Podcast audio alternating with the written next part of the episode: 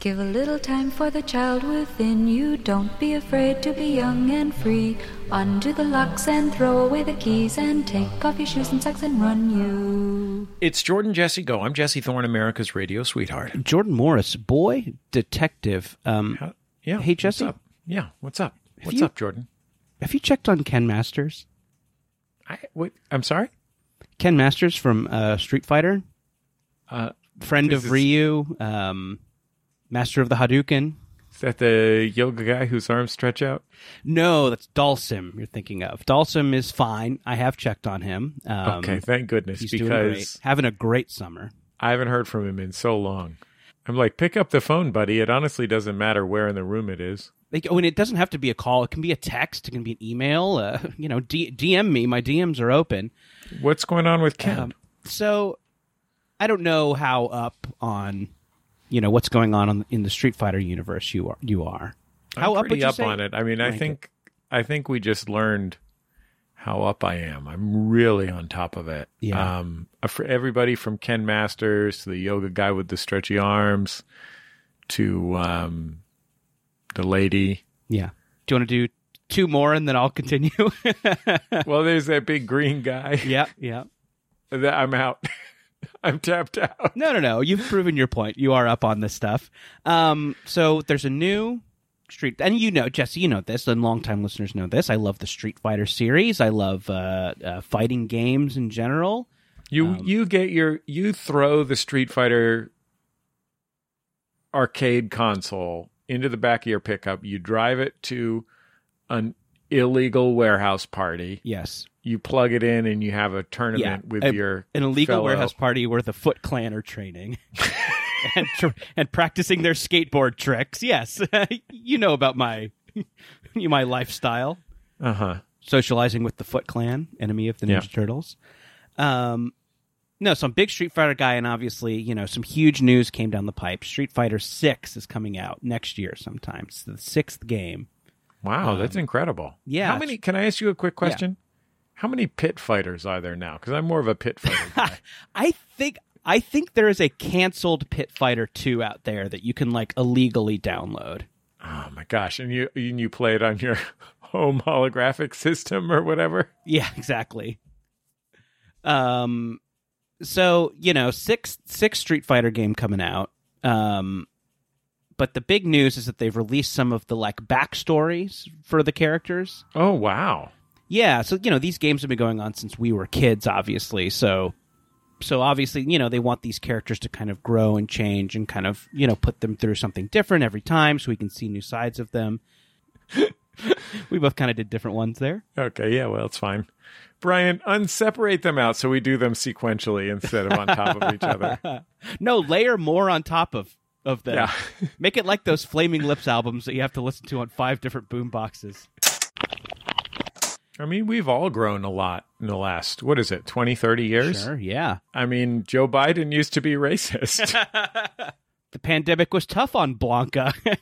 um, no, so you know the characters are, are growing and changing, um, and the storyline for Ken Masters this time around, and this is this is via leak, so you know, take it with a grain of salt. right. I hate anonymous sources. Yeah. So, um, well, then maybe you'll hate this information, but Okay. you know, based on some internet chatter, uh, Ken's, Some information from the deep state. Go ahead. Ken's backstory in Street Fighter Six is that he got too into fighting, he got too into karate tournaments, so his wife left and took the kids. His so so like divorce or you know a shattered marriage is going to be part of the plot line in the new Street Fighter game. Can I ask you a question, Jordan? Yes. Do you think that's what happened with our dads? Oh, that they got too into underground fighting tournaments. Yeah, I mean, it was a long time ago. Like, I don't have really clear. I know when my parents split up, I was about three or four. You were a little older, but I I don't have clear memories of what exactly my dad was up to. I remember AA meetings, but those could have been underground fighting tur- tournaments, and I just misinterpreted them. Well, was he? Let me ask you this: At any point during these AA meetings, did he fight M Bison? Is that that big green guy? No, that's a um, a warlord from Shadaloo, I believe.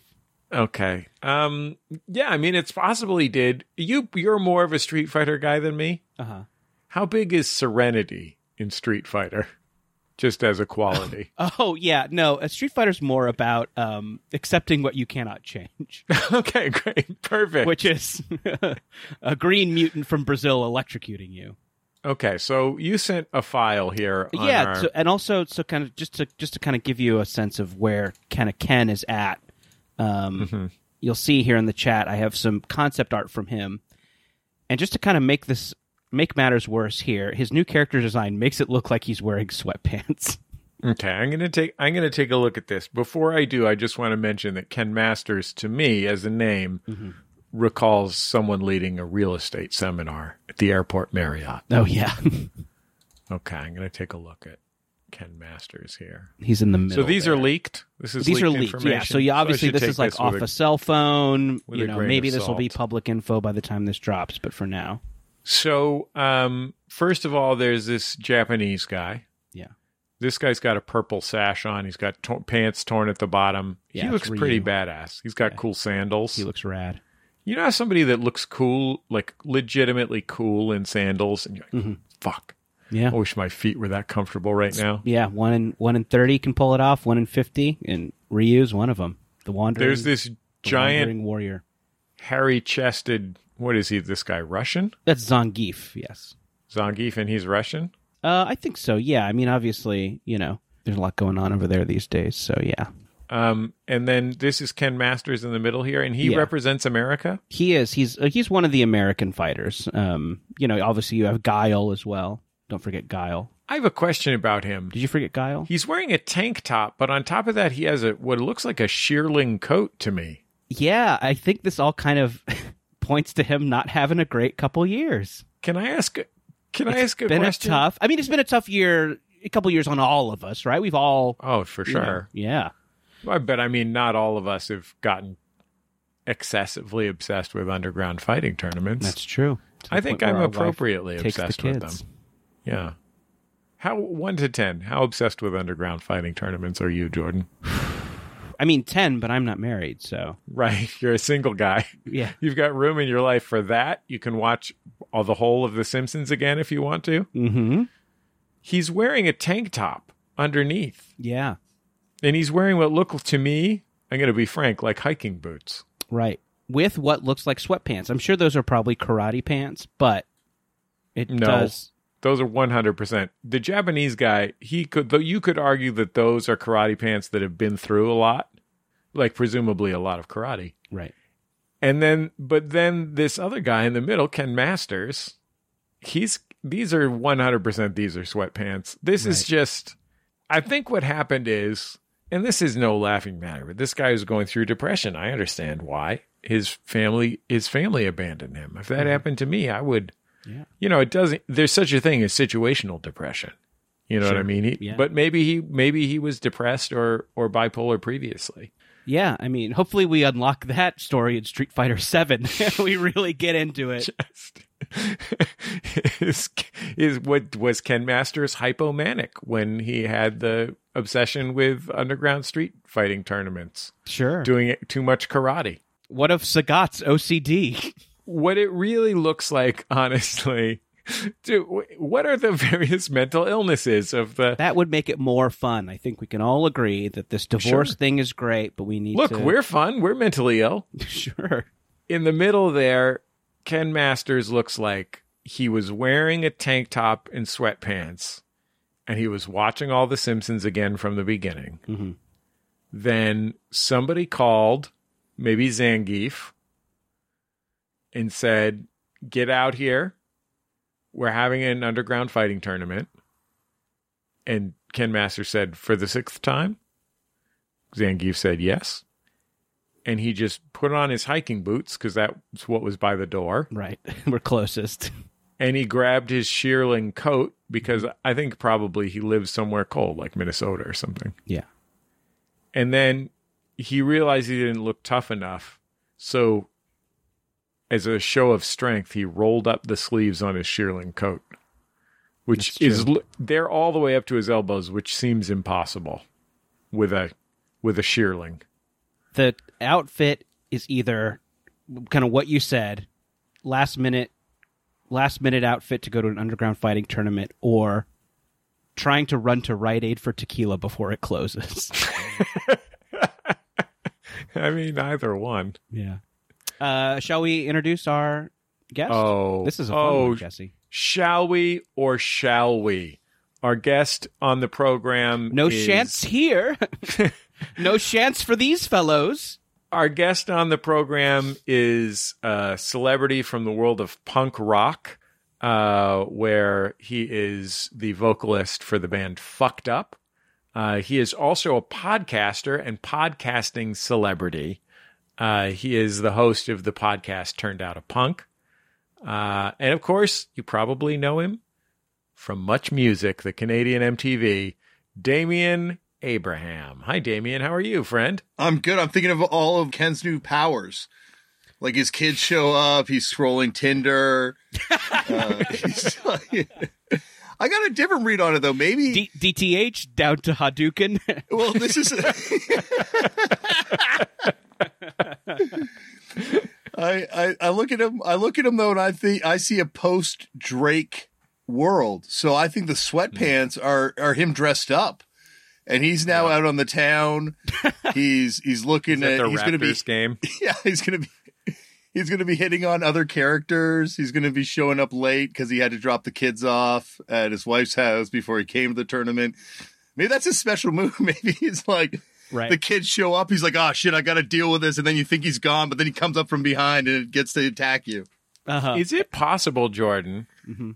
that these aren't sweatpants? Is it possible that these are joggers? It Is might it possible yeah. that this is a sneak that he became a sneakerhead in a Yeah, midlife exactly, crisis? Exactly. sure yes he could be yeah he could be a hype beast Yeah, I think that's probably what it is. I think these are probably like Nike ACG, like vintage Nike ACG. Yeah, this this is exactly what did they? I'm trying to remember what they call it now, but like that. uh I guess sportswear chic almost. Right? Yeah. These boots. Okay. Like- I think he's I think he's found a grail piece and he's trying to show it off. exactly. vintage Nike ACGs. How are you, Damian? Are you are you joining us from uh from the great nation of Canada? I am. I'm joining you from Toronto, Canada, in my basement, uh, surrounded by my records. Um, and uh, yeah, it's it's uh, an honor to be here. Thank you very much for having me, Jordan. Wearing the turned out a punk shirt. One of the few people that's picked one up, despite what I say at the beginning of my show. So thank you very much for doing that. well i mean maybe it is and again i don't want to note you to death you're a great podcaster No, i love the show uh but you know maybe you would move more of these if at the top of the show you weren't saying and grab yourself a turned out a punk shirt jordan that's right. I got to do more targeted ads. That's my Sure. that's my 2000. No, I like the podcast thing. When you said podcast celebrity, like punk celebrity, also I, I scoffed at, but podcast celebrity, I really scoffed at because the podcast thing, I'm just like, I don't know what I'm doing. Watch me go. Damian, we've been doing this almost 15 years and we've learned nothing. I I assure you, we are no further ahead than we were in 2006. yeah and we've never talked to anyone who's been in rancid Wow. I, I I guess that's the the one thing I did luck out with is I found the one place where I could harass people at their place of work to come on my podcast. Like normally you're limited in where you can get these people, but I see Yeah. them when they when they're at work and I can get them. Uh no, it's it's definitely the podcast thing I started because I thought it would be fun to to talk to people about this sort of thing and then now years later um my kids are like why do you waste so much time doing this podcast and i'm like i really don't have a good answer jesse what do you Yeah. tell your kids when they ask you that My my 8-year-old I think would insist that he is more qualified than I to host this podcast. and the honest truth is that it's it's probably the case. My kids have taken to the only language that young people speak as far as I can tell is um YouTube videos of Minecraft. yes yes uh, very much so yes And my son will, it doesn't matter, like, he will sometimes record just for the family uh, some actual play videos of him uh, playing Minecraft. Um, but even when he is not playing with a friend uh, or recording his play, he will narrate it to himself. Uh, he will be like, "Well, here comes those creepers." I don't know anything about Minecraft. Here comes those creep. I hope it's not pornographic or something. here comes some Skeletors. You know, look out! I got to make a pig. It, Do you think? I mean, will Minecraft go on for so long that we'll have to learn about the creepers and the pigs getting divorced? Well, that's we're all going to be working there soon. That's going to Oh, be the yeah. new economy.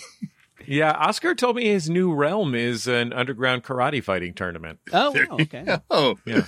Yeah, I- Damian, I'd love to hear more about like what what your kids think of your profession. Um, oh, they hate yeah, it. like do they They don't think it's cool. do they like go to? Have they been able to see you like at a show? Be like, you know, the yeah, front my man of a eldest. high energy punk band. Well, my eldest we dragged to a lot of shows in the beginning, and I think that was now something that he's weaponized as a teenager hmm. because he's now just like, I don't care about what you do, and I'm like, Yep, I know. like I feel it doesn't. I'm not saying it doesn't stab me like an ice dagger to the heart, but I I know I know you don't. I- I was at the art museum today with my wife.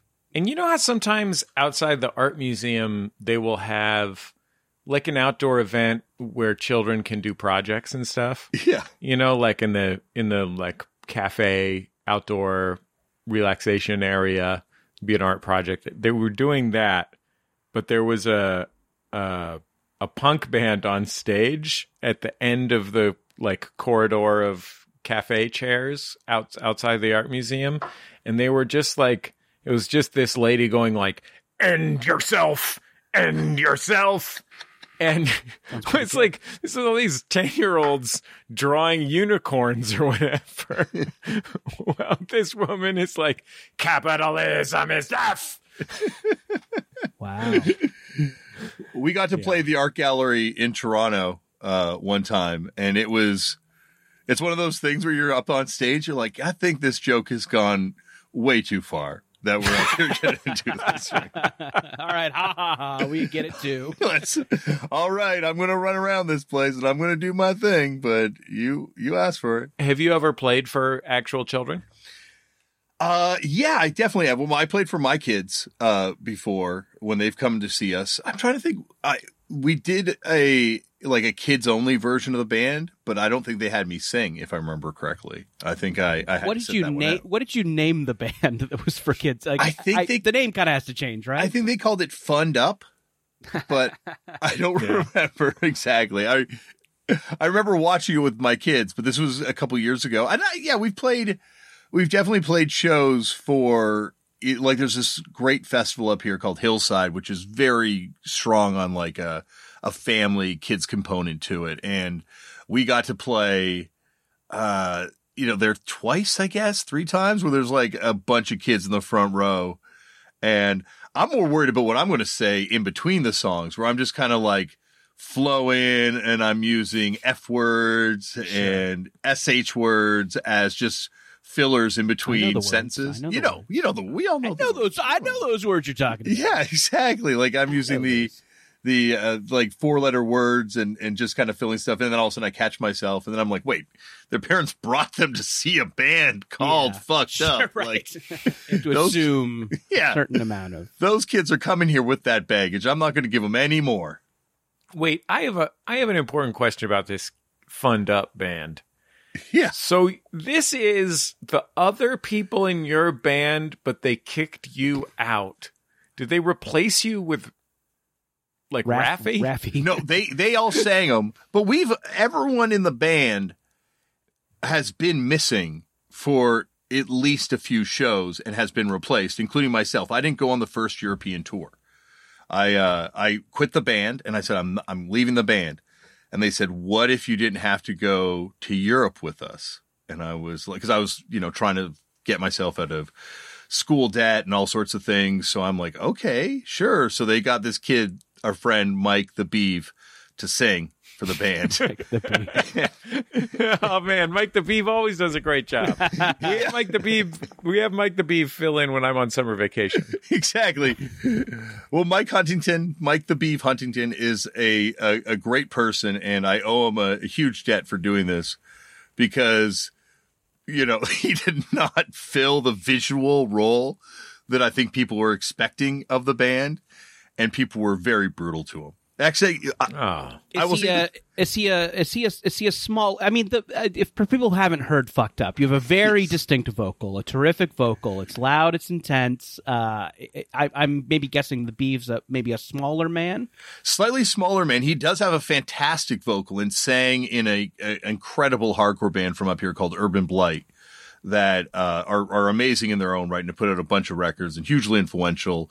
But for some reason in Western Europe, they did not like him. The further east we go, still to this day, there are some places we'll play in Eastern Europe and people will be like, the other guy was better.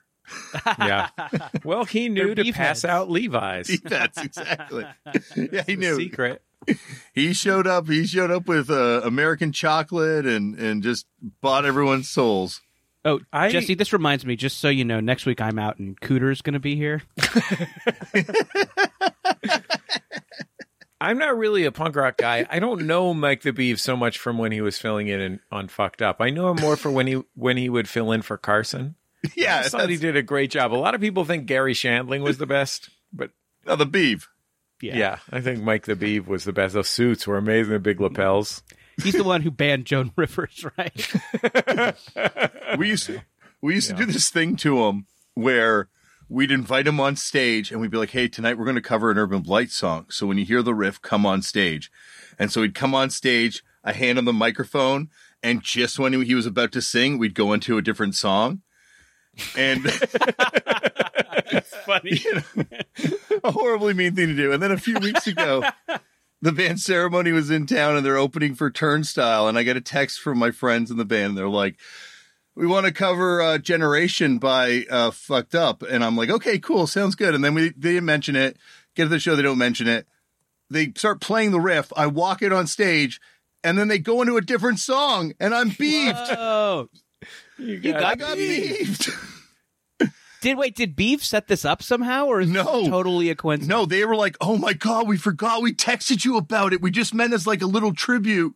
We're gonna play your riff." And then I walk out, and it's Turnstile playing in Toronto. So there's like Yeah. two thousand people there. Grab the microphone, put my hand in the air, and they beefed me. fucking beefed. Man, Wow. that's rough. Yeah.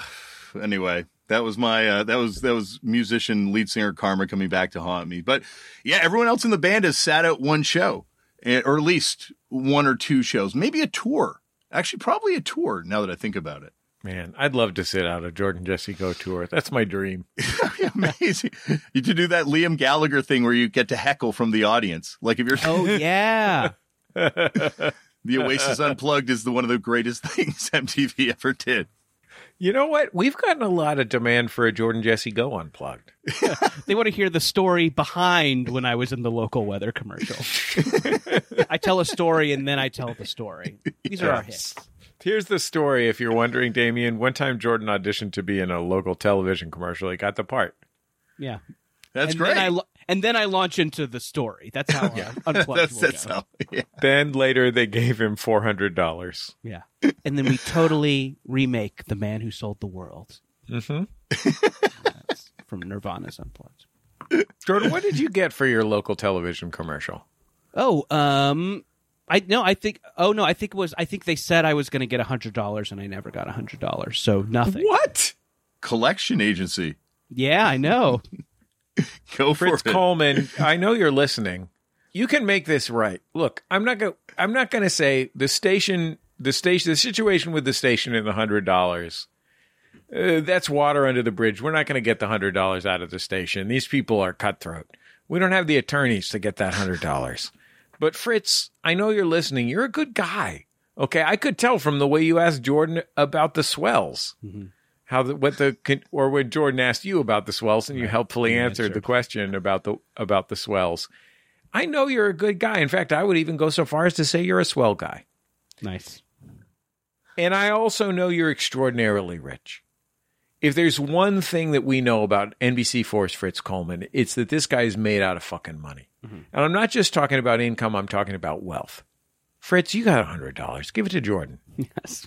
Find retired weatherman Fritz Coleman on Twitter and demand he Venmo me a hundred dollars. Just find his house. Forget Twitter. Yeah.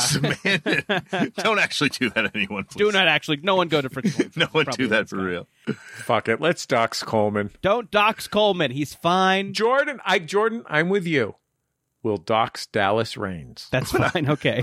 when I was in when I was in high school, I was at this party and I had this friend that was obsessed with this local indie rock musician called Noah Mintz. And he uh, had this great project called Noah's Arkweld, had another project that's pre-broken social scene. A lot of bands in Toronto are pre-broken social scene called Head Head with and double H at the front. And he got drunk at this party and he wouldn't stop talking to me about Noah Mintz. And I'm like, if you like this guy so much, why don't you just go to his house? And he's like, well, I know where he lives. And I'm like, yeah, just do it. And he did. And he walked all the way across the city. And, and he told me later on, like, yeah, I got to his house. I knocked on the door. It got a little weird. And then, Yeah. No kidding. and then two years ago, I'm in Kensington Market in Toronto and I see a bunch of friends drinking at a bar and I go up and, and I'm like, Hey, what's up? And they're like, Oh, blah, blah, introduce me to Noah Mintz. And I'm like, Oh my God, I had a friend in high school that was obsessed with you. And I think one time he's like, Is that the dude that came over to my house that one night? Wow. Didn't have the courage to tell him I told him to do that, but I like that your buddy was drunk and then on the walk over didn't sober up enough to realize it was a bad idea. it was a Walking very, across yeah. Toronto. I think I think he forced his way into his house at one point Oh my and gosh. sat on the couch. It was one of those things. If he wasn't 15 at the time, it would have been really scary. Yeah. Uh, no one is scared of teenagers. Certainly not me. He, if I remember correctly, he was also uh, very good with a yo-yo and was yo-yoing at the time. Because Noah Mintz did bring that up as a detail to me. That's it that makes this twice as terrifying. If a kid shows up at your door who's drunk and in the middle and yo-yoing, That's like how the clown from It is holding those helium balloons. wow. and originally, horrible. yo-yo's a weapon too, right? Like that's way more Yeah. terrifying than a balloon. That's my concern is that, you know, the yo-yo's origins are as a weapon. What if he knows how to weaponize a yo-yo? Yeah. Was it a standard yo-yo or a butterfly? It was a butterfly. We were Yeah. we were into yo-yoing. We we definitely and I I appreciate your understanding of the medium. Yeah, and you were coming straight from a party, so of course you would have the butterfly. of course, we had the yo-yos out, man. Yeah, there were babes at the party. We had to break out the flies. you know, I, my uh, childhood best friend Pete, he was he was like a graffiti writer and uh, is a graffiti writer and an artist. A little cooler than a yo-yoer. Well, they're pretty. I don't know what kind of tricks could you do. That's true. Honestly, I've heard I've heard graffiti called the yo-yo of the streets. That's true. That's really true. You know, in my opinion, the original yo-yo is Bob Dylan. Exactly. Yes. Some people might even say William Shakespeare. Yeah. Um, but Pete one time found Dan Clowes, the comics guy, you know, famous comics guy, and uh, like at a at a book event, I don't know, a book event or something, showed him his drawing book, sketchbook. Dan Clowes invited him over to his house to draw. Wow. that sounds fun. That is that's awesome though. That's like the dream. Yeah, this other dude, uh, this other Bay Area now is he's now a famous fine artist. This guy called Barry McGee. Still, that we used to write Twist. In fact, he probably still writes Twist all over San Francisco. This guy also invited Pete over to his house. It's incredible these drawing guys and their respect they the respect and lack of fear they have for teens. I guess because it's like that's like one of those places like punk where where uh you know like not saying that certain people don't abuse this and don't don't misuse this but it's almost like a a, a neverland world where you never actually grow up like i had friends that were in their late 50s early 60s as like a teenager and they would legitimately just trade records and it was never creepy but they they're you know that but that was just because it was like this punk thing where like we all were okay with it. And I think graffiti's kind of the same way. And once again, not that this isn't abused and misused by people and, and not saying that abuse doesn't happen in both of these places, because I'm sure I know it does. Uh, but at the same time, there's also on the other side of it, this side where it's kind of like you can hang out with a 50 some odd year old person and it not be necessarily creepy and terrifying. Yeah. It's the same in the underground karate fighting world in my I think so. experience. Right. There's a certain generosity of spirit. Well, there's the younger fighters like Sakura and Sean who Sure. fight adults. Ibuki. There's shit I saw in my karate dojo that I'm still processing as an adult, Sure. like as a kid. uh Damian, I'm interested about because I mean you have I mean you've talked to like your heroes on your podcast, but like what is it just like going up to you know someone you've worshipped your entire life at a music festival or something and saying like do you want to be on my podcast? Is it kind of weird and nerve-wracking? No, because I was always a punisher. Hmm. You know, I was always the guy that was up in these people's faces backstage at shows. Even as a kid, like I did a, my brother and I did a fake fanzine. Well, it wasn't a fake fanzine. We we legitimately intended it for it actually come out, but transcribing interviews is hard. Thank goodness so podcasts boring. exist. Oh my god. oh, so boring. That's why I didn't be never became a print journalist because it's too boring to transcribe interviews. so tedious. Like we, I remember us doing the first one with uh like someone from Unwritten Law, and we're all sitting there at the computer just being like, "Oh my gosh!" Like there's a lot of ums and ahs in this thing. I should have been paying attention when Mario was teaching typing.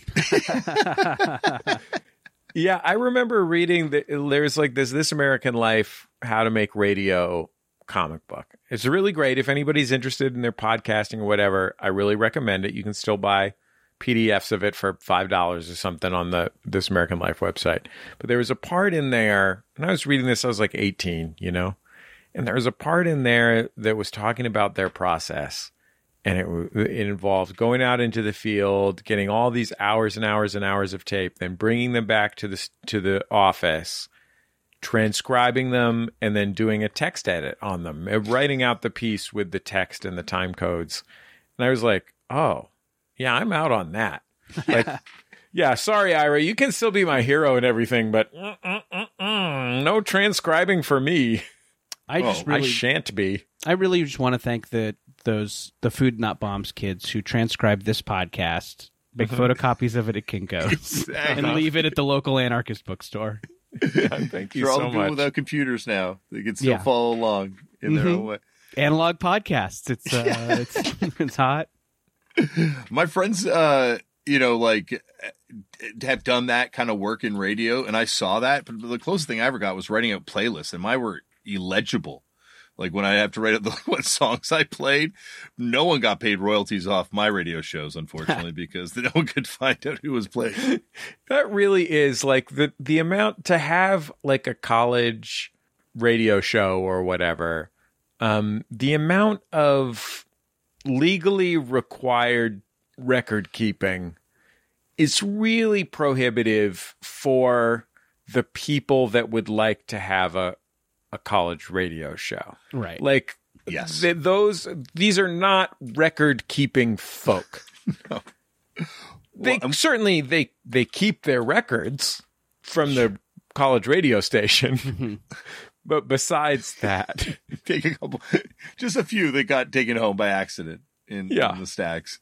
yeah, you accidentally throw it in your bag. It happens. We- it happens. we had to do math in Canada too because we had CanCon rules. So you had to figure out, you know, I think it was twenty percent of your your show had to be Canadian. So if you were a Canadian band with a short song, you got played a lot, and actually led to a lot of weird punk hits in Canada on Much Music. Uh, because there would always be, oh shoot, we only have a minute left. We only have a two minute left. Let's put this Gob song on, or let's put this DBS song on. And so there's like Right, a we lot need we need something that's Canadian in ninety seconds. exactly. We got to get this in there somehow. Um, and it was a great strategy for punk bands to find their way and weasel their way onto like mainstream television in Canada for a while. God, I'd love to be in Gob. Wouldn't that be great? They had beef with the uh, gob from America. There are two gobs. Yeah, I was gonna say don't I didn't know Gob Gob was Canadian, but I guess I just am Yeah. familiar with the other Gob. There's two gobs. There's Reno gob and Vancouver gob. Now I know you're a Canadian, so you're you're probably tempted to go one way, but as as a musician, which gob is the better gob? I, it's kind of hard to say because they are so. They that's why I love punk because there can be two bands called Gob in the genre of punk and sound so dissimilar. Mhm. You, there, uh, the Reno Gob is uh, a power violence band. Uh, it's so it's blurry, fast, and wild vocals. And then Gob from Canada is kind of a pop punk band. And actually, one of the guys now plays in Sum 41, and a huge, they're a huge influence on Sum 41. Um, Can I just say that my gob is an awesome gob? Sure. gob, take the wheel. well, they beefed in the Max Rock and Roll, uh, let not in the letter section. I think it was just in interviews. And I remember the Canadian Gob challenged the American Gob to a hockey game. To, to see not fair. not fair. I don't think, I, yeah, I don't think anyone would have fared well in that competition. Um, American gob challenged Canadian gob to a Dairy Queen.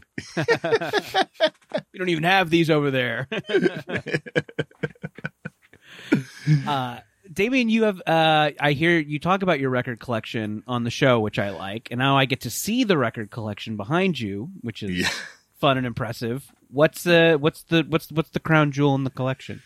Jeez. Uh, I've got a, uh, a negative approach test press, uh, that's like the rejected mix of their first seven inch. And I traded 200 records or 300 records. I forget how many I, I I like traded in and took the money and went and bought this thing. So I kind of think I traded for it. And that's what I'll tell my children when they, like, what did you do with your money, dad? I've been sorting these albums that I inherited from my aunt who passed away. And she had this huge record collection.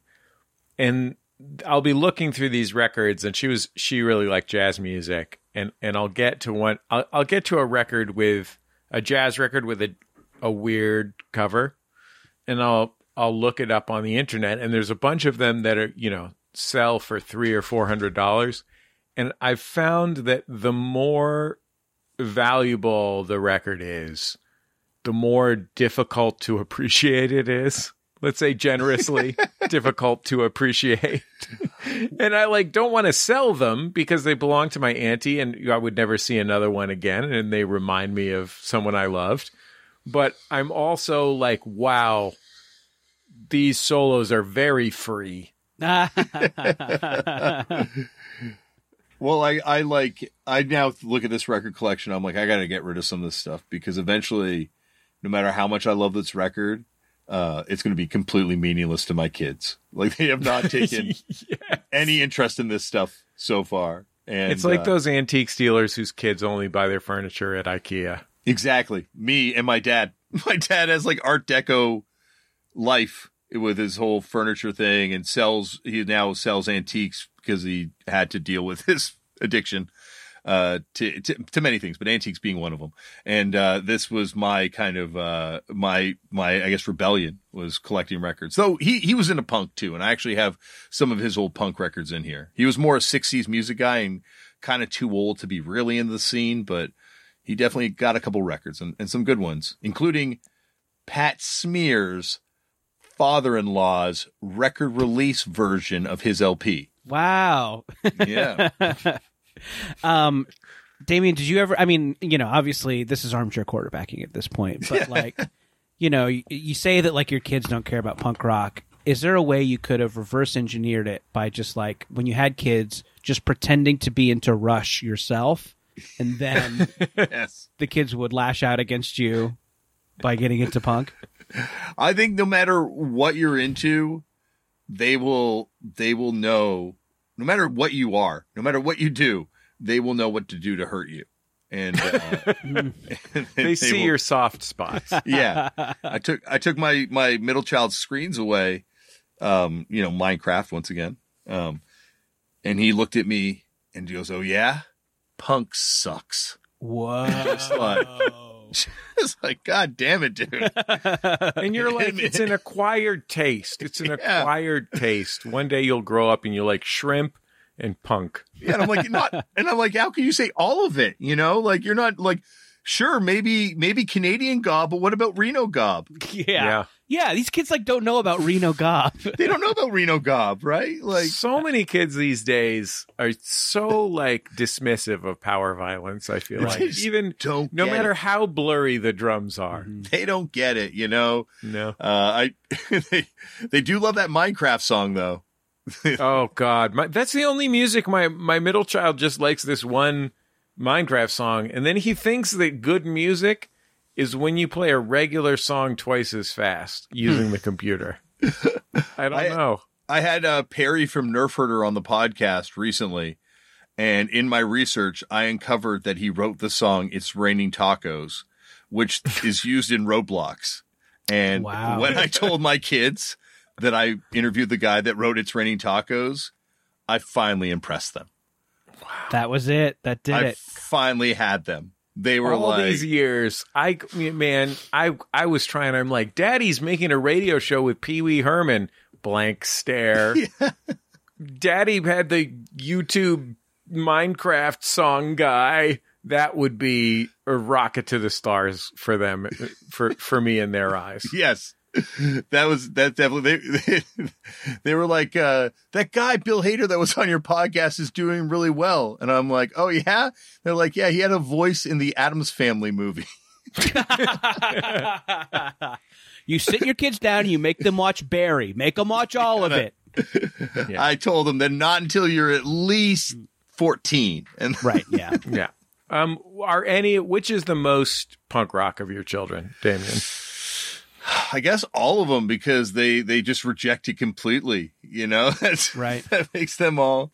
Um, I think Dorian's the one who I can see. My middle child, he's the one I can see when I put on a song, kind of gets into it once in a while. He's at least the one that likes guitar based music the Yeah. most out of all of them.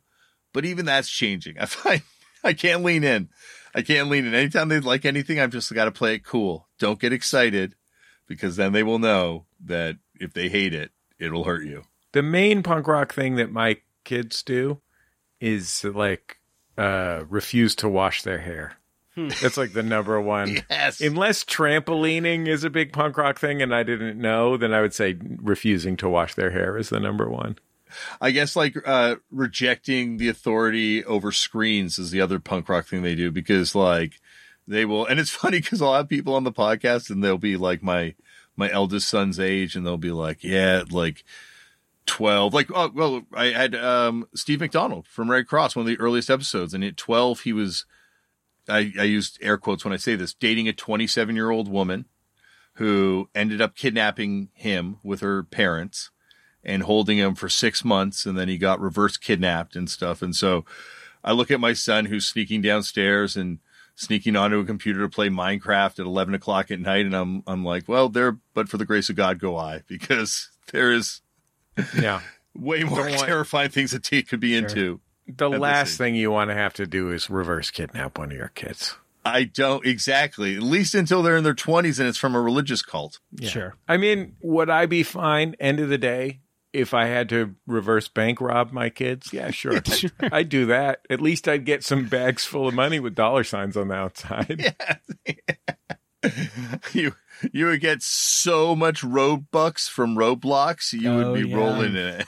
You could have the Mm. best avatar. Yeah. Um, you guys want to go uh, commit a little reverse crime and then uh, come back for another segment? We'll be back in just a second on Jordan Jesse Go.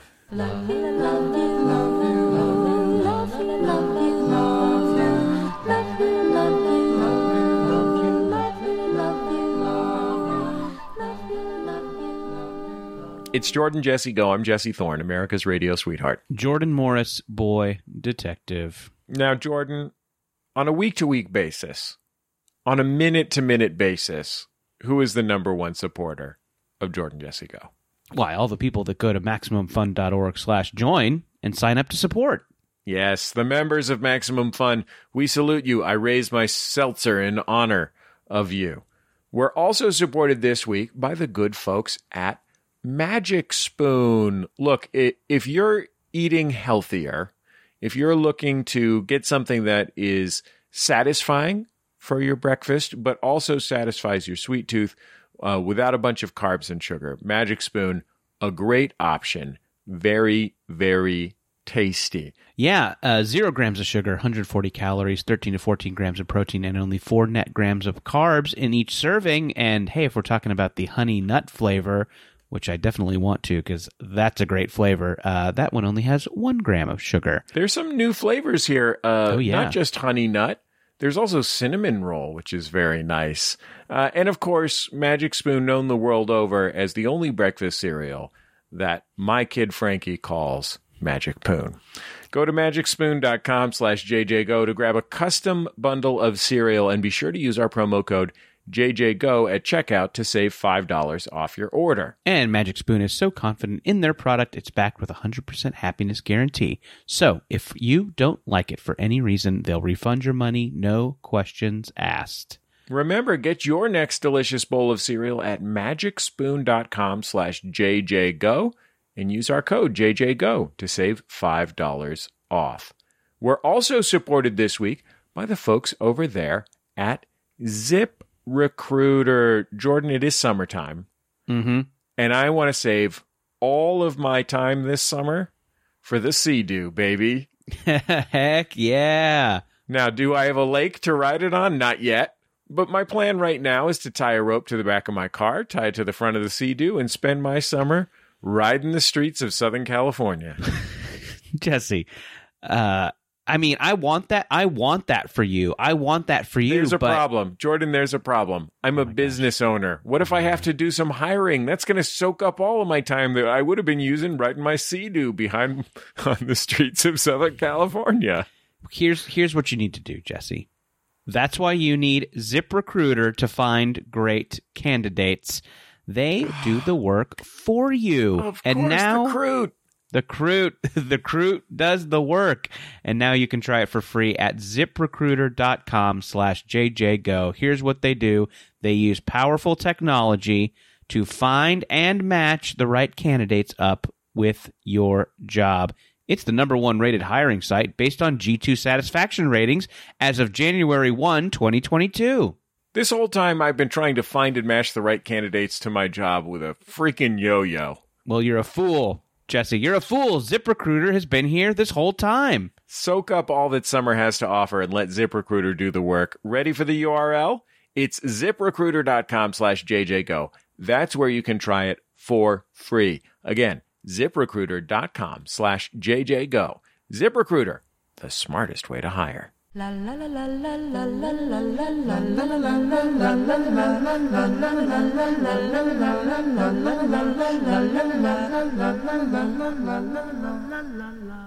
Jordan Jesse Go. I'm Jesse Thorne, America's radio sweetheart. Uh, Jordan Morris, boy detective. And I'm Damian Abraham, fallen pitchfork darling. Oh, no. Yeah, I didn't know anymore. you fell, Damian. I fell. We're not we're not best new music anymore. You know we're what not. I blame? I blame fucking Conde Nast. I blame specifically co- that uh, Conde Nast Adventures or whatever that travel magazine is called. Yeah, I think. I think. I think the uh, fucked up does not play as well in the Condé Nast era of Pitchfork as we did in the other era. We got, but that's okay. We're just in our uh, Save Ferris period. You know, remember Save Ferris? Yes. Oh, Damian, I grew up in Orange County in the 90s. That is maybe the band I've seen live the most. I can't believe they took their 9.0 away.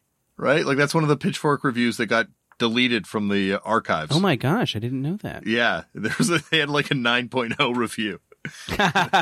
That's a funny little like blight on Pitchfork. You know, it's not a perfect rating system, but I didn't know. I knew that they had reevaluated. Like I remember that they had given Andrew WK's first album like a horrible pan. Yeah.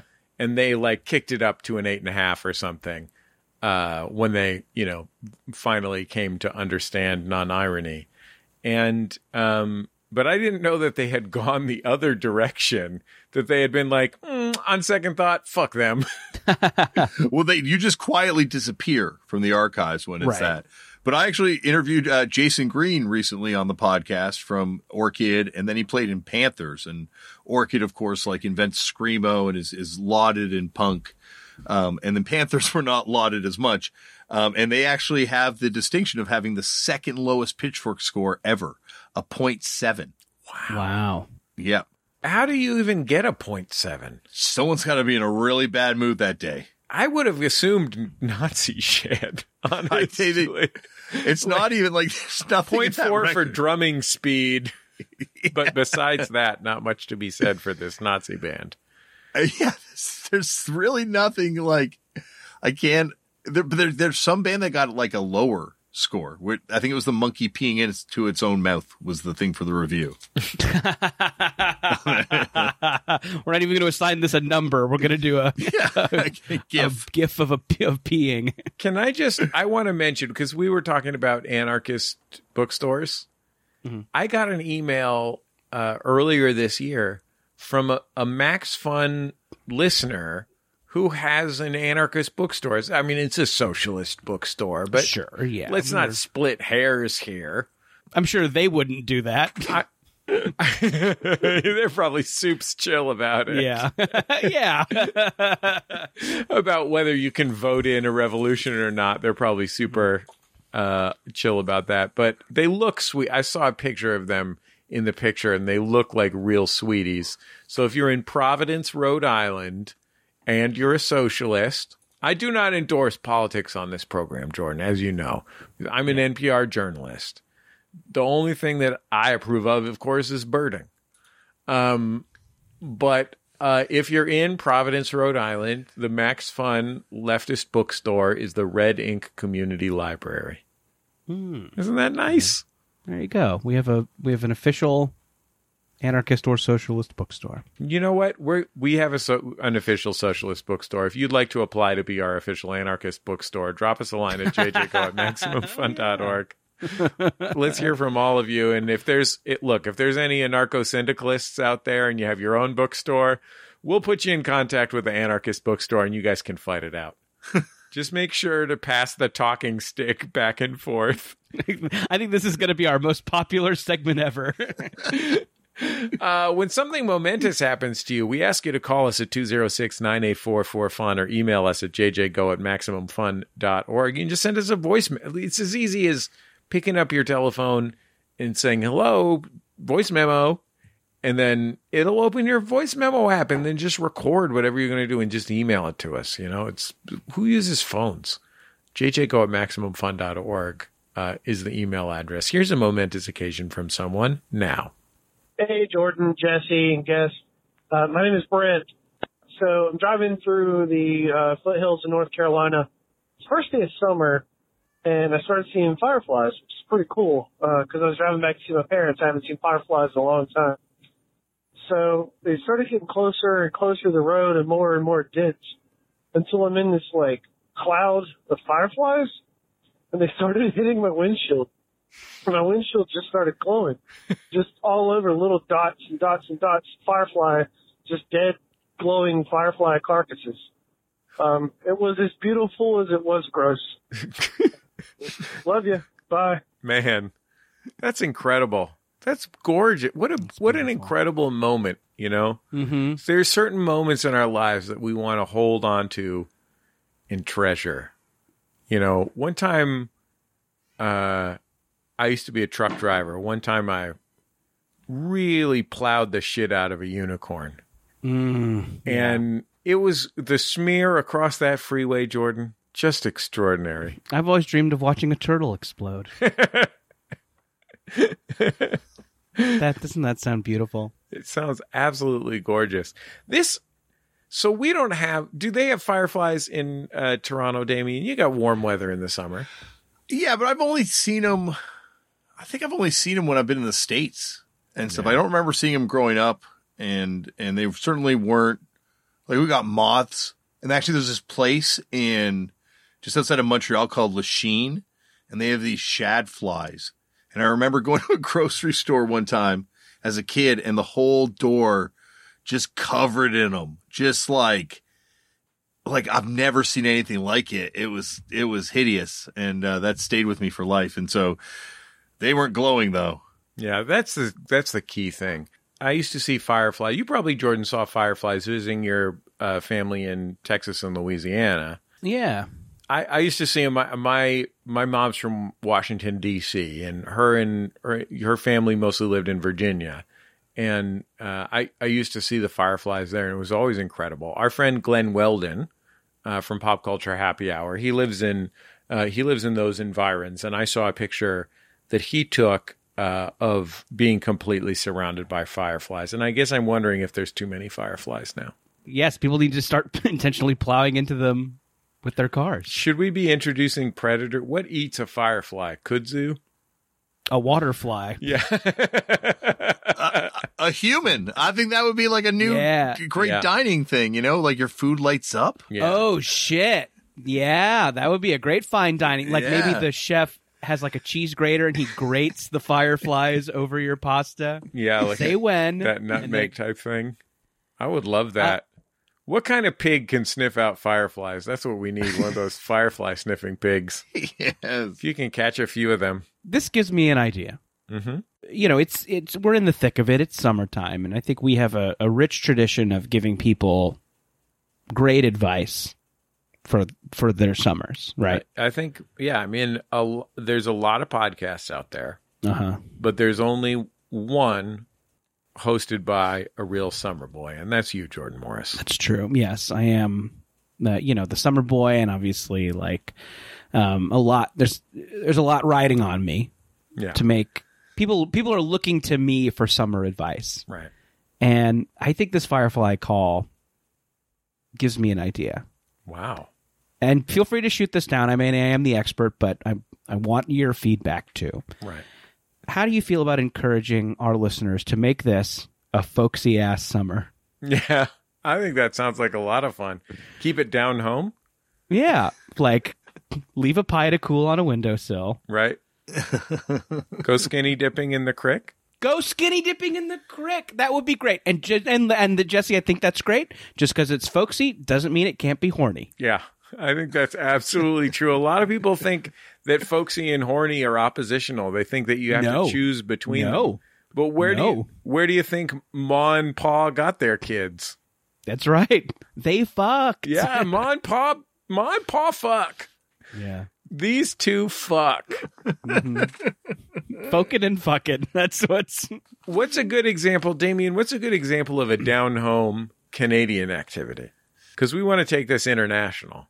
I guess there's like a lot of people that cottage. Cottaging is like a huge thing in Ontario. Um, And this is a type of sex? I guess cottaging. I guess there's sex that goes on there. I never really got to go to many cottages. This is like yeah. that thing where English people f- fucking parking lots or whatever. yeah, dogging. Yeah. We- I'll tell you that's that was our, our our first trip to England. Getting off the plane, and with four minutes, the guy who's driving us is brought up dogging twice, and it's like, I don't know if this is going to be the most fun tour. You're like, look, I'm known for bleeding from my head on stage, but this is a bit much for me. Yeah. I just I just think anytime that that's come up twice in the first few minutes of conversation, you know that this has been on the person's mind a lot. Did you think it was a thing where it's was he like taking your temperature? Was it like wouldn't it be hilarious if we kissed? Is that what do you think what was going on? That's ex- it was kind of that vibe at first. It's like it was like, "Oh, it's funny. Let's let me tell you about this thing." And then it's like, "Okay." And then it's like, "You remember that thing I told you about that was so funny?" Yeah. Dogging. Yeah. It's like, "Yeah, it wasn't that funny the first time. Now it's getting really And weird." he's like, anyway, we're in a car. Yeah. Isn't that weird how I just brought up this car thing? And here we are. Okay, There's so parking down- lots and forests everywhere. Wh- is is cottaging? Is that like a lake house kind of situation? Yeah, it's like a lake house type thing. There's this place called Muskoka uh, near here, and there's like I think there's like a tragically hip song about it, and it's hard to like put into perspective the importance of the tragically hip to to people that aren't from Canada, but it's like like the Rolling Stones and the Beatles crossed with like Bruce Springsteen, I guess, to Canadian people, certain Canadian people, I should say, but like, you know, it, it like our prime minister was crying at their last show and, and, and they are a very important band and a, and a great band too. Like they, they really lived up to it, but just the, the level of, of adulation for this band. And they have a song about Muskoka and that was just so adverse to everything I, I liked as a young person. And You weren't into cottage core? No, I was definitely not. I was definitely a city core person. I was a You were into cottage cheese, though, right? I, I never even liked cottage cheese. I'm like Wow. I'm trying to think what I would like. what are you even eating on your grapefruits? I, I can't even eat a grapefruit. That's how far away from cottaging I am at this point. At what point in American history did it stop being what you order in a fancy hotel for breakfast? A grapefruit with cottage cheese. I bet that left. I bet that. I bet the last year for that was 1989. Hmm, that seems about right. And then it, that's when sun dried tomatoes came in. Exactly. Yeah. Come Rory for breakfast. Eat a handful of sun dried tomatoes. Do I want some smart food and a Snapple? Thanks. Go savory for the 90s. Yeah. This, they call it the savory 90s. Savory 90s. Uh, Brian, we got another call in there. Oh, uh, we should explain this. Damian, uh, Jordan and I are really creative. Jordan is a television writer. Um, I, of course, am a podcast producer. Uh, I mean, probably best known for my work on television's Comedy Bang Bang as smug TV writer. Um, but we're both really creative, so we come up with a lot of ideas for segments. So this is an idea for a segment that we had. It's not just a caller calling in That's what because they just have something they wanted to say on a podcast, That's and then it. they make That's up a name for the is. segment that they're calling in for. That's it. That's what it is. No, we're creative. We wrote it down and mailed it to ourselves. Hi, Jordan. Hi, Jesse. Hi, guest. This is Anna calling from our nation's capital, Washington, D.C. So, yes, I am one of those clowns in Washington. and I am Can calling. pause the show for a second, Brian. Look, Damian, I don't know a lot about parliamentary democracy, but we have a representative democracy here in the United States. And now I go out to vote every year, sometimes twice a year. Jordan, how, how much how often do you vote? A shit ton, right? Yeah. Oh, I'm always. I'm Jesse. I'm voting right now, bro. Thank bro, you. I'm voting right now. You just can't see me below the waist, but I'm voting with my dick. okay. I didn't follow until the end. That's the voice I used to audition for everything in 2005. Uh, Damian, here's my point. We have a representative democracy here in the United States. These people live in Washington, D.C., in the Capitol building. And you would think that given, well, some of them live together in a rental apartment that was rented for them by the creator of Doonesbury on behalf of Amazon Prime. But besides that, most of them live in the Capitol building in Washington, D.C. And you would think, Damian, that because we hired these people, because we chose these people, because these people represent us, that these would be good, honest, hardworking Americans, just regular Joes and Janes like you and I, but with a commitment to democracy and bettering our nation. Um, but do you know what we have out there in in Congress? What is it? Yeah, no, it's fucking clowns, is what it is. It's a bunch of fucking big shoe clowns, a bunch of seltzer assholes with little fucking flowers and tiny cars flapping around with their big fucking feet instead of addressing the problems of our country. thing. This is a callback. To These fucking people thing we used to do a little more frequently with uh, their with their weird face makeup pretending to be a on for drunk a- for children minute or two. instead of voting on legislation these fucking clowns Some people will probably enjoy it. and you know what's it you know what's it the same shit's going down in the state house right now sacramento california. Same shit's going down. A bunch of fucking Mm-hmm. clowns. And you know what they have in sacramento? A bunch of those fucking french clowns from cirque du soleil. These guys are doing art Mm-hmm. clowning instead of passing laws that are going to protect the people of this great state. And i'm i for one am fucking sick of it. I'm running for city council. But you know what they told me jordan? I told them I went to UC Santa Cruz, and they said no, you have to go to Barnum and Bailey's fucking clown college. Wow. That's all. Just I just wanted to fill Damian in because he's from Canada. Well, Cirque du Soleil is from Canada. That's true. We got some clowns up here, That's Yeah. true. Some So, very you know, but- whimsical clowns. but we have uh, from L'Étranger, Charlie Angus, a punk band, and what about this guy, Beto O'Rourke from Foss? Wow. Wow, You know, You're, He- he- look Damian Beto has produced O'Rourke. the seven inch of Beto's album. I think if Beto gets elected eventually to president, he, Fugazi's going to get reunited. He's going to force Fugazi to get back together. That's going to be his first hundred days promise. It's going to be right there. It's going to be by decree. Damian, do you have the um, do you have the cassette of Nancy Pelosi ska band? No, I, unfortunately, still killed by death. That's a hard one to get. They gave they gave some out at a record release show. You know yeah, what? that's, a lot of people make fun of that record, but she she brought in Tower of Power, and I think they did a great job on the horns. That's that Bay Area shit, you know. You got It's a shame. It's a shame. Uh, Pitchfork took down their review. Wait, are you saying she was the singer in Cold Blood what would you say all that time? Who would you say? And I'm asking you this very honestly.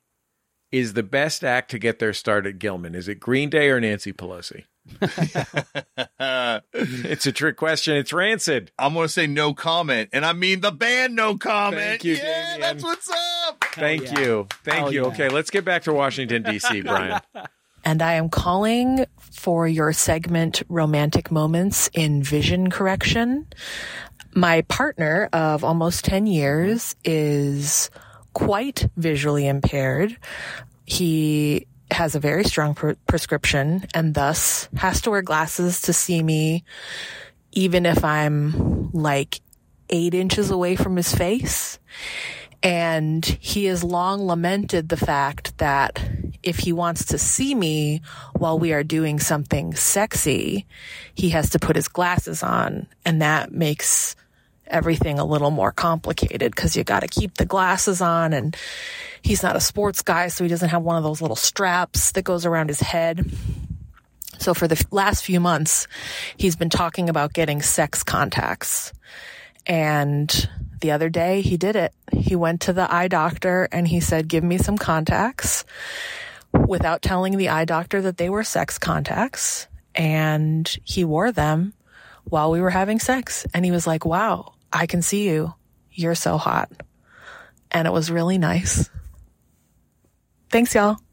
Do you think that like J- uh, James Worthy from the Los Angeles Lakers and Chris Sabo from the Cincinnati Reds wore their sports goggles when they were fucking? I think there were probably some fans who demanded it, right? I that's exactly what I was thinking. I was thinking if if I was in Cleveland and I was going up to Chris Sabo at the hotel bar when when they're on the road, they wouldn't have been on the road. There's a National League city and an American League city. What am I talking about? Pittsburgh. Let's say Chris Sabo is in Pittsburgh. It's 1988. He's well on his way to the Rookie of the Year.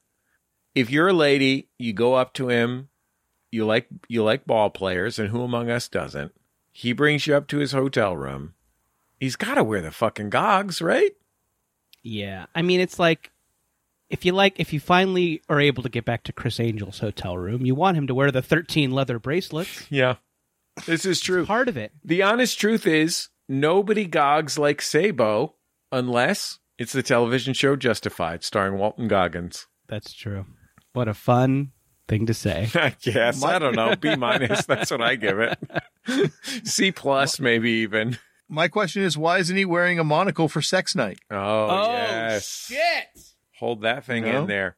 Do you Yeah, think? where's the sex monocle? God, I guess he doesn't. Uh, I guess he doesn't want his partner to blast like nobody's blasted ever before. That's true. That's true. Can I ask you guys a question? Is this would this be a good? F- I'm trying to develop some fetishes, just because I want something that's a guaranteed boner for me as I get older. You know, I'm I'm right now. A, G, a GB. Yeah. Right now, I want to. I want everybody to know that uh, all I need is one look at my beautiful wife, and I'm hard as a rock. It's not a concern right now. But let's say I'm 53. You know, and I don't want to take a chemical boner enhancement. I'm gonna need a fetish to goose things a little. You know, and I don't want to be like that guy who's in charge of FIFA or Formula One or whatever, and it involves like ladies dressed in Nazi outfits. So I need something that's pretty accessible and pretty wholesome. And I'm gonna pitch something to you. I want you to know how you feel about it. It's fucking, but you have those dilating eye drops in your eyes, Uh huh. like when you go to the optometrist and they have to look inside there.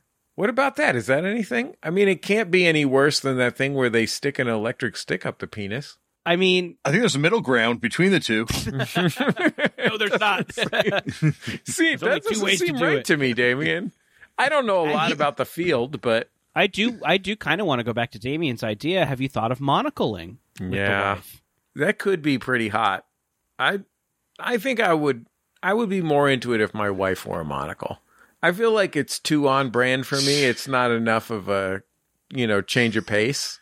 But Teresa nor ordinarily wouldn't wear a monocle. I'd love to see that. And then if if like you say something, you know, shocking and nasty, she can like it can fall out because she can pretend to be so surprised. God, that would be so hot. Can I pitch you a can I pitch you a sort of spin-off idea? Sure. What about monocling where what gets you hard is that stuff from Monocle magazine? You know that really expensive English magazine and so just you you you get really horned up when someone talks about how uh a, a country needs better rail service Mhm. or like different airport lounges and which one's the best airport lounge or like what kind of car a, th- a third world president drives Hey, whatever whatever gets you that GB, man. Who am I to judge? i'd love to have a gb well look with you guys around i don't need a gb you're my g you're my Yeah. og jordan Like, hey, like like this caller's partner mm-hmm. said to them after he got contacts. You're you're so hot. All of you are so hot. thank you jordan Damian, Val, Brian. that means So so, much that means So- so, much Yeah, no problem. No problem. We'll be back in just a second on jordan jesse go Um, looking for a movie. Oh, I got you. Uh, there's that new foreign film with the time travel. There's an amazing documentary about queer history on streaming. Have I told you about this classic where giant robots fight? Or there's that one that most critics hated, but I thought was actually pretty good. Ooh, I know. The one with the huge car chase, and then there's that scene where. The car car, jumps over a the submarine. Wow, who are you eclectic movie experts? Well, I'm Ify Nwadiwe. I'm Drea Clark. And I'm Alonso Duralde. And together we host the movie podcast Maximum Film. New episodes every week on MaximumFun.org. And you actually just walked into our recording booth. Oh, weird. Sorry. I thought this was a video store. You seem like a lady with a lot of problems.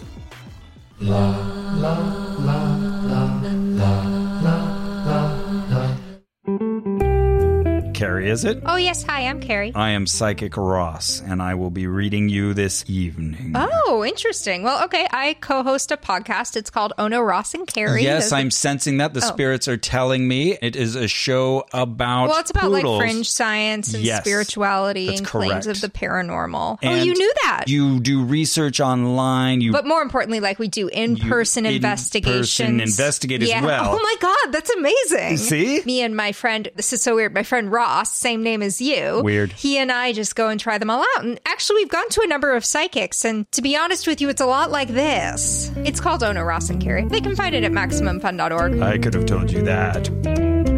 La, la, la, it's jordan jesse go i'm jesse thorne america's radio sweetheart Jordan Morris, boy detective. Damian Abraham, fallen pitchfork, idol. Damian will never downgrade this episode of Jordan Jessica Thank you.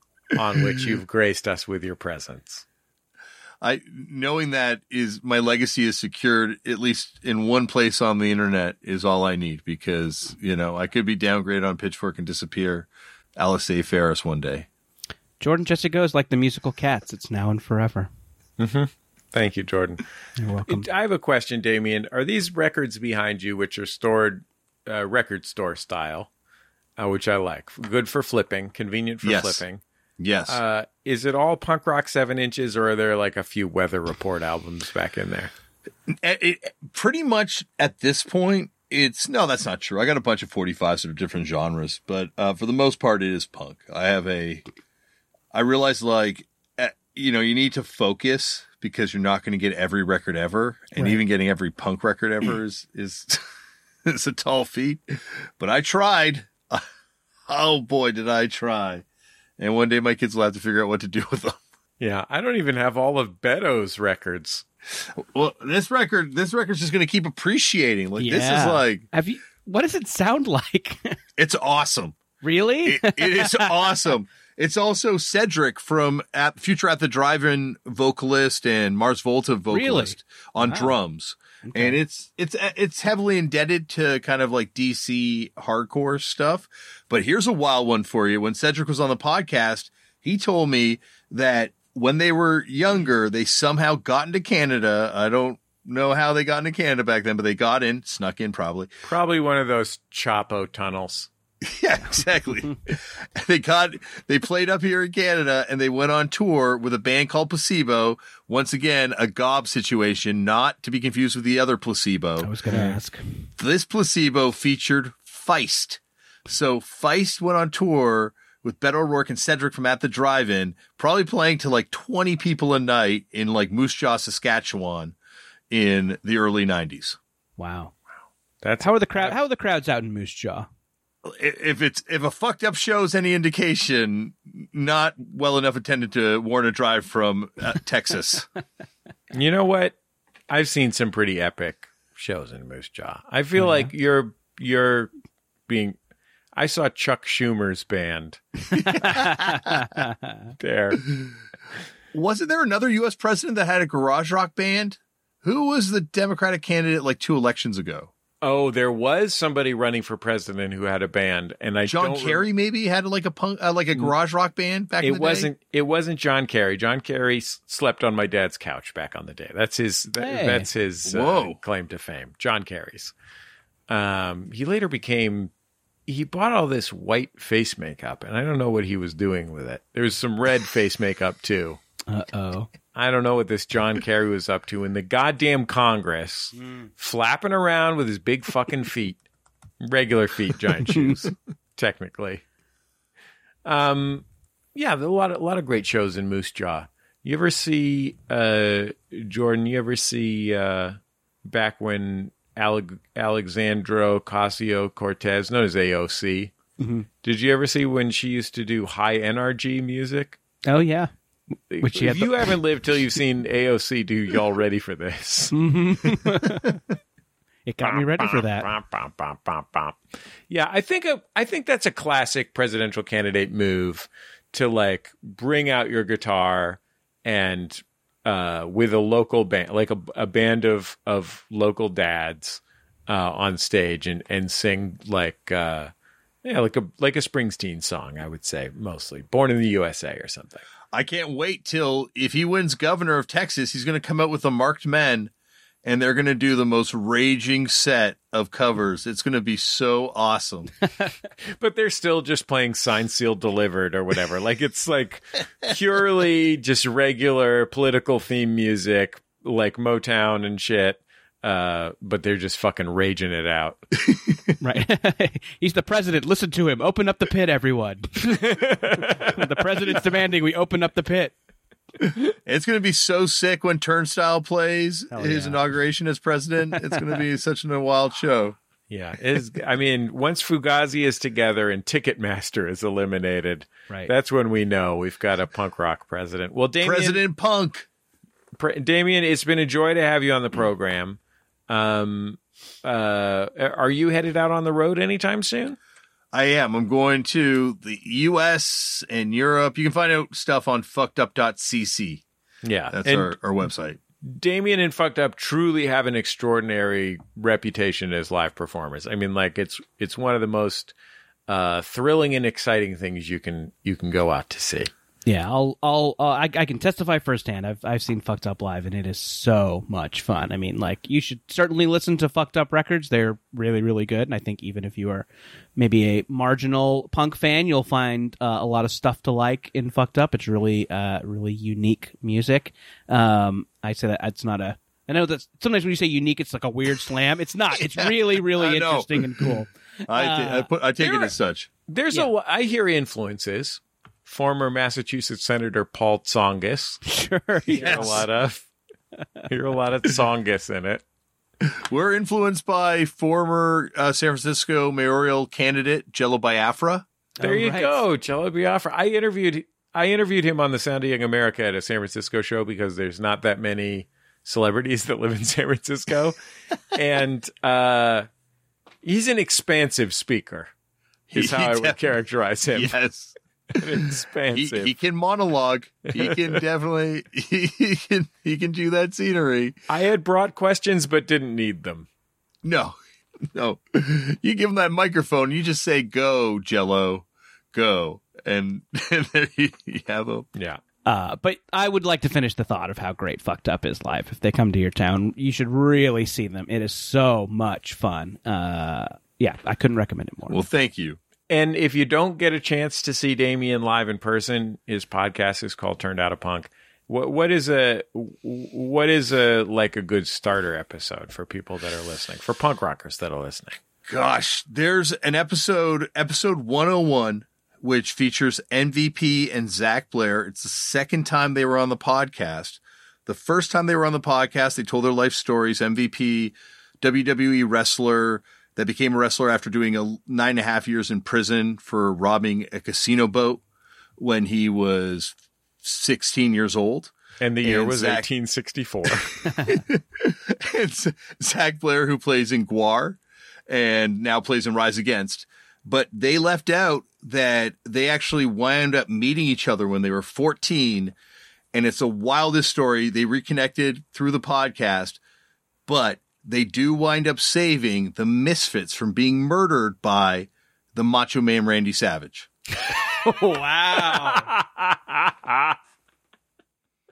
he was going to murder them, and then they handed him a Slim Jim, and he snapped into that instead. He was going to snap him like a Slim Jim. Slim Yeah. Jim, I'll tell you that much. Because uh, Doyle had run off with gorgeous George von Frankenstein, who was at that point, I guess, engaged to the Macho Man. And anyway, it's, it's all in the episode. It's Yeah. a wild story. And uh, yeah, it's not just like uh, it's not just bands. Uh, Damian, you've had uh, our buddy John Ross Bowie on, Jon Daly's been on, uh, Fred Armisen. So a lot of your comedy faves make it make Yeah. it through there. Yeah, absolutely. Like I think that's the thing about punk is it really is this sort of jumping off point for so many people that wind up doing cool things in different creative spaces and everyone from like people that design video games to to people that have have yeah, like done comedy and um all, all sorts of things that have been on this thing over the years. It's been it's weird. It's weird how uh, you know, I think now it finally shows the breadth of what I think punk is to me, you know, because I've had enough different people from different places on, but they all have different definitions of punk, which I think is what makes it so much fun to keep doing. Damian, it's been a joy to have you on the program. Turned Out a Punk is Damian's podcast, and you can go see Fucked Up live in person, you, but only if you want to have a good time. Our producer on Jordan Jesse Go, Brian Sunny D. Fernandez. On the stream is uh, Valerie. Um, we have a theme music by the Free Design. Uh, love you, courtesy of the Free Design and Light in the Attic Records. MaximumFun.reddit.com is where you can chat about this episode. You can like us on Facebook, where we share all of our different announcements. We'll probably share Fucked Up's tour schedule, don't you think, Jordan? We're definitely going to throw a fucked up's tour schedule on there. So yeah, head on over to the Jordan Jesse Go Facebook page. We're on Instagram uh, at Jordan David Morris at put.this.on. Uh, and uh, if you have any corrections for the show, um, uh, if you want to clarify the difference between an anarchist and an anarcho syndicalist, um, if you're not a democratic socialist, you're a member of the dirtbag left. Um, if you disagree as to which gob is better, yes. if you have gob opinions that we feel you feel like we messed up, or placebo, or placebo. Uh, these are the issues of our day, no doubt about it. Um, uh, just tweet those at JD Power on Twitter. They want to hear your corrections. We care so much about quality. Uh, we'll talk to you next time on Jordan Jesse Go. I'll hug you and kiss you and love you. Love you. Love you. Love you. Love you. Love you.